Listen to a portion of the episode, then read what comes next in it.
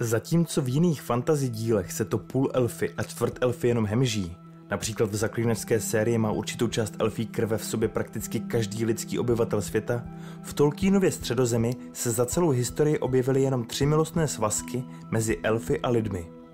A na tyto tři velké příběhy o lásce se teď podíváme. Všechna tři vyprávění jsou ve zkrácené verzi. Některé věci tam chybí nebo byly osekány na minimum. Ale kdyby se vám video líbilo, tak napište do komentářů a my můžeme udělat jednotlivá další videa o každém páru. Jsme Nerdopolis. A tohle jsou příběhy tří milostných svazků mezi elfy a lidmi ve středozemi.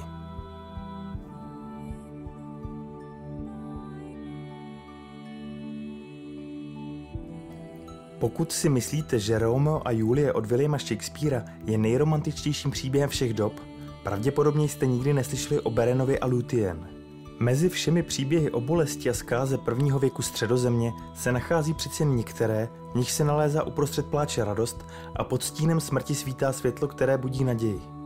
A z těchto příběhů zní elfskému, lidskému i hobitímu sluchu stále nejlíbe zní vyprávění o Berenovi a Luthien.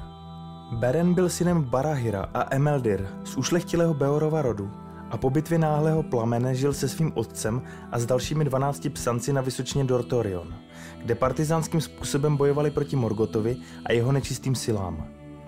Postupem času se pověst o činech Barahira, Berena a jejich druhů rozšířila po celém Beleriandu a Morgot nařídil Sauronovi, aby je našel a zničil.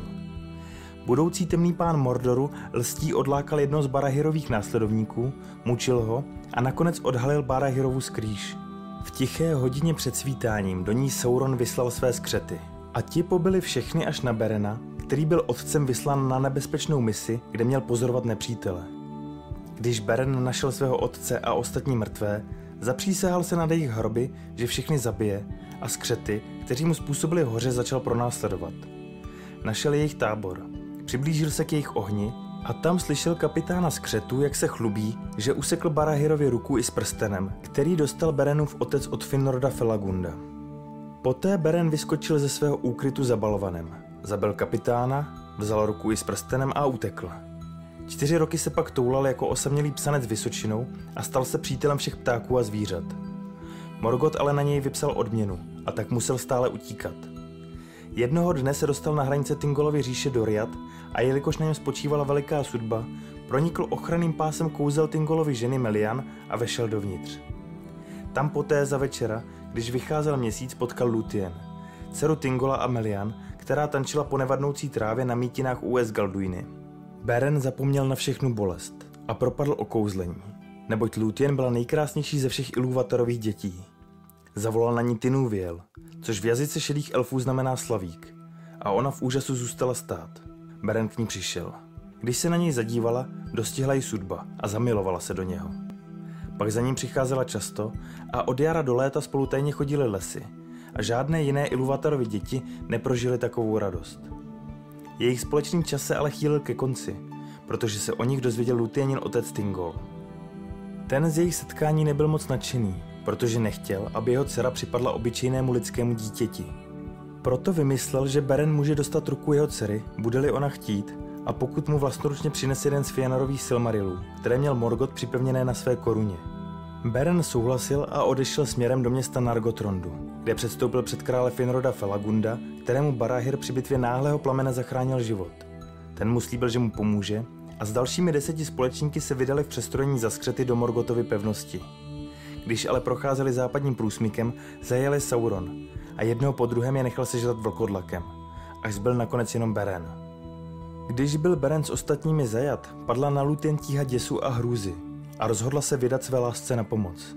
Díky své čarovné moci utekla ze svého domácího vězení v Doriatu a došla až k Sauronově pevnosti. Po cestě se k ní přidal vlkodlav Huan a společně dorazili na most u Sauronovy věže, kde Lutien zaspívala čarovnou píseň, která otřásla všemi kameny. Sauron chtěl Lutien zajmout a posílal za ní vlky, které ale Huan jednoho po druhém zabíjel. Nakonec na sebe Sauron sám vzal podobu vlkodlaka a zautočil na Huana. Následoval dlouhý souboj, který Sauron prohrál a musel uprchnout. Poté Lúthien osvobodila Berena a společně se vydali do Morgotovy pevnosti Angband. Prošli vším nebezpečím a po dlouhé a úmorné cestě došli až k bráně Angbandu a díky sudbě, která je chránila, se nepozorovaně dostala až k Morgotově trůnu. Tam Lúthien zaspívala píseň takové líbeznosti, že na všechny zlé tvory i Morgota padl hluboký spánek. Pak Beren vyřízl z jeho koruny jeden Silmaril, ale napadlo ho, že by mohl ve své přísaze zajít dál a přinést všechny tři. Jeho nůž se ale zlomil a úlomek ostří zasahl Morgota, který se probudil. Na Berena a Lúthien padl děs a prchali. Morgot za nimi vyslal obrovského vlka Karkarota, který je dostihl. Beren se mu postavil a v pravici zvedl zářivý Silmaril, aby ho zahnal pryč. Vlk se světla ale nebál, otevřel tlamu a ukousl Berenovi ruku v zápěstí i se Silmarilem. Když už se zdálo, že budou Beren i Lúthien Morgotem zajati, přiletěl pán Orlu Thorondor, který se o jejich nouzi dozvěděl a vyrvali ze spáru zla a odnesl do bezpečí. Když se později vyléčený Beren i s Lúthien vrátili do Doriatu, Beren sdělil Thingolovi, že úkol splnil, že opravdu v ruce drží Silmaril, pouze jeho končitina je i se Silmarilem ve vlkově žaludku. Když Tingol slyšel jejich příběh a viděl, že Beren přišel o ruku, obměkčil se, pochopil, že sudbě se nedá bránit a nakonec povolil. Beren dostal Lutěninu ruku před jeho trůnem. K Doriatu se ale blížil vlk Karkarot, šílený bolesti ze Silmarilu, a tak byla vyslána skupina, ve které byl Beren, Tingol, Pes Huan, Belek Lučišník a další elfové, aby ho zastavili. To se jim nakonec povedlo, ale Huan byl zabit a zraněný Beren umíral. Když ho nesli zpátky, potkala je Lutien a Berenovi řekla, ať na ní počká za západním mořem. Poté Beren zemřel, ale nechtěl opustit navždy svět, než znovu uvidí Lutien a zůstal v síních Mandosu, kde na ní čekal. Lutienin duch se propadl do tmy, její tělo zůstalo bez života a ona přišla do domu mrtvých, kde před Mandosem zaspívala tak krásnou a tak truchlivou píseň, že stráž se obměkčila. Ten se vydal za Manvem a hledal u něho radu. Ten Lutien předložil dvě volby.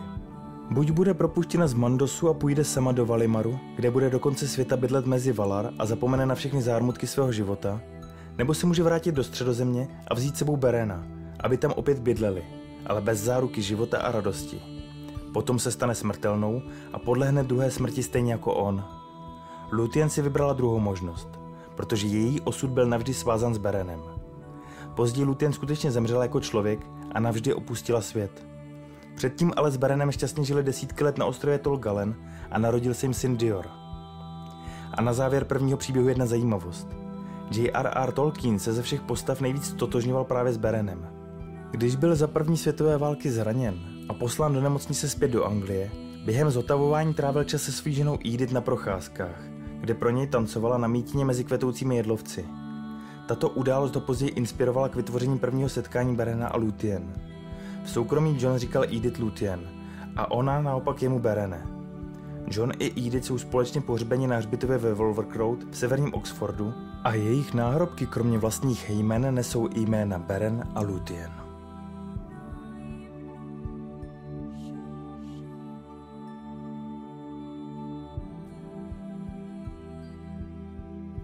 Tvor byl synem Huora a ženy Rian a přes bratra svého otce Húrina také bratranec Túrina Turambara, jednoho z lidských hrdinů mýtů a legend z prvního věku středozemě.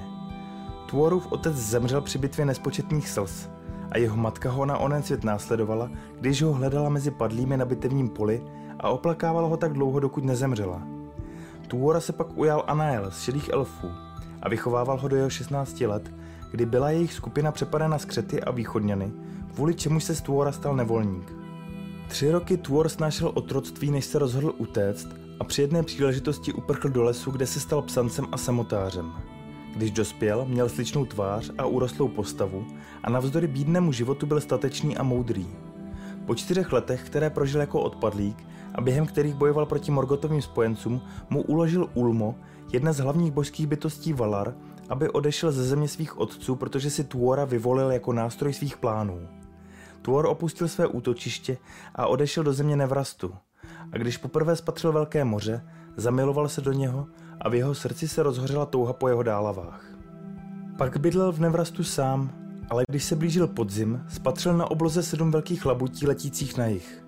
Poznal v nich znamení a následoval je podél pobřeží, až přišel k opuštěným síním Viniamaru pod horou Taras, kde nalezl štít, drátěnou košili, meč a přilbu, které tam dávno předtím na Ulmův příkaz zanechal Turgon, vládce Gondolinu. Oblékl se do zbroje a sešel k moři, kde se mu v bouři majestátně zjevil Ulmo a přikázal mu, aby našel skryté království Gondolin. Také mu dal velký plášť, který ho měl skrýt před zraky nepřátel. Další den Tuor potkal elfa Voronveho, který se plavil na jedné z lodí, které Turgon vyslal na západ. Loď na neštěstí stroskotala a Voronve s Ulmovou pomocí jako jediný přežil. S Ulmovou mocí, která je chránila, se pak Tvor a Voronve vydali ke skrytým dveřím Gondolinu a prošli chodbou k vnitřní bráně, kde je zajala stráž.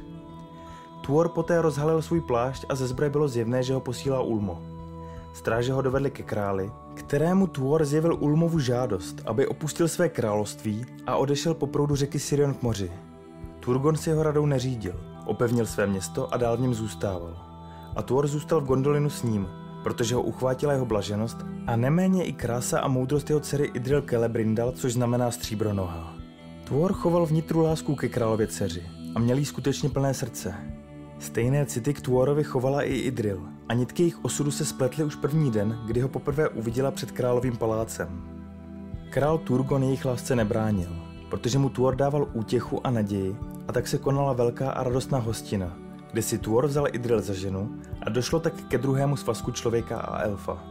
Celý gondolinský lid se z požehnané události radoval, až na elfa Meglina, králova synovce, který Tuora nenáviděl, protože se několikrát ucházel o ruku Idril, která ho nechtěla. Na jaře příštího roku se Tuorovi a Idril narodil syn, kterého nazvali Erendil. Šlo o krásné dítě se zářivě bílou pletí a safírově modrýma očima. Ve tváři mělo nebeské světlo, krásu a moudrost Eldar a sílu a pevnost dávných mužů. A stejně jako jeho otci mu v srdci promlouvalo moře. Později, když bylo Erendilovi sedm let, zautočil díky Meglinově zradě Morgot na Gondolin – Vypustil na něj své skřety, balrogy a draky a město kompletně zničil a vydrancoval. Nebojte se, o krvavém masakru a brutálním pádu Gondolinu si povíme někdy jindy. Teď stačí vědět, že Gondolin padl. Král Turgon byl zavražděn a Tuor zabil Meglina, který se snažil zabít Idril i Erendila. Poté vyvedl Tuor ostatek gondolinského lidu ze zničeného města a sestoupili do údolí Sirionu až do Vrbové země, kde si na chvíli odpočinuli a uzdravili se ze svých zranění a únavy. Pak se Tvor a Idril odebrali na jich podle řeky k moři a bydleli tam v ústí Sirionu a připojili svůj lid k družině Diorovy dcery Elving, která tam uprchla krátce předtím. U Sirionu a u moře pak vyrostl elfský lid, paběrky z Doriatu a Gondolinu. A z ostrova Balar k ním jezdili Kýrdanovi mořeplavci. A tak si i oni oblíbili vlny a stavbu lodí. Po mnoha letech Tvor pocítil, že se k němu plíží stáří a jelikož touha po mořských hlubinách stále v jeho srdci sílila, Postavil velkou loď a nazval ji Éramé, to znamená odlí peruť. Pak napěl plachty a vydal se s Idril Celebrindal do zapadajícího slunce. Odpluli na západ do země neumírajících a víckrát se neobjevili v příběhu ani v písni. Pozdějších dnech se však zpívalo a říkalo ve starých vyprávěních, že Tvor jako jediný ze smrtelných lidí byl přizván ke staršímu rodu a jeho osud byl navždy oddělen od osudu obyčejných lidí.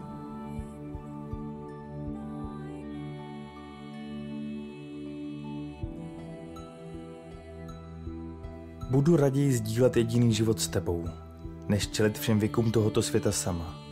Arven Undomiel Na rozdíl od Berena Tuora nebyl Aragorn čistokrevný člověk, protože v jeho žilách proudila také krev elfů a božských bytostí Majar. Aragorn patřil k Dunadánům ze severu, vyhnancům z potopeného Númenoru a přes otce i matku byl potomek králu Isildura a Elendila. Přes ně se pak můžeme dostat v jeho rodokmenu až k prvnímu králi Numenoru Elrosovi Tarminiaturovi, jehož otec byl Erendil mořeplavec a matka Elving. Erendil byl, jak už bylo řečeno, synem Tvora a Idril a Elving byla vnouče Berena a Lúthien. Slyšíte správně. Aragorn měl lásku k elfím kráskám v krvi, protože jak Beren, tak i Tvor byli jeho prapředci. Aragorn Arwen poprvé spatřil v lesích Roklinky den poté, co mu Elrond odhalil jeho původ, nazval ho pravým jménem a vydal mu dědičné předměty jeho rodu. V hodině západu slunce se pak Aragorn sám toulal po lesích a jelikož byl pln naděje, svět byl krásný a srdce se v něm radovalo, začal zpívat. Poté ale utichl, protože spatřil krátce slyšnou dívku po palouku mezi bílými kmeny bříz. Zůstal ohromeně stát, protože právě zpíval o Berenovi a Lúthien a zdálo se mu, že píseň před ním ožívá. Protože se bál, že dívka zajde a on ji víckrát neuvidí, zavolal na ní stejně jako Beren kdysi na Lúthien. Tinuviel, Tinuviel. Tak dvacetiletý Aragorn potkal Arwen Undomiel, Elrondovu dceru, a v té hodině se do ní zamiloval. V jejich očích spatřil elfí světlo a moudrost mnoha dní. A třeba, že se nezdála o nic starší než on, bylo jí v té době 2710 let. Ve dnech, které následovaly, Aragorn zmlkl a jeho matka postřehla, že se stalo něco podivného. Aragorn nakonec podlehl jejímu vyptávání a pověděl jí o setkání za soumraku mezi stromy.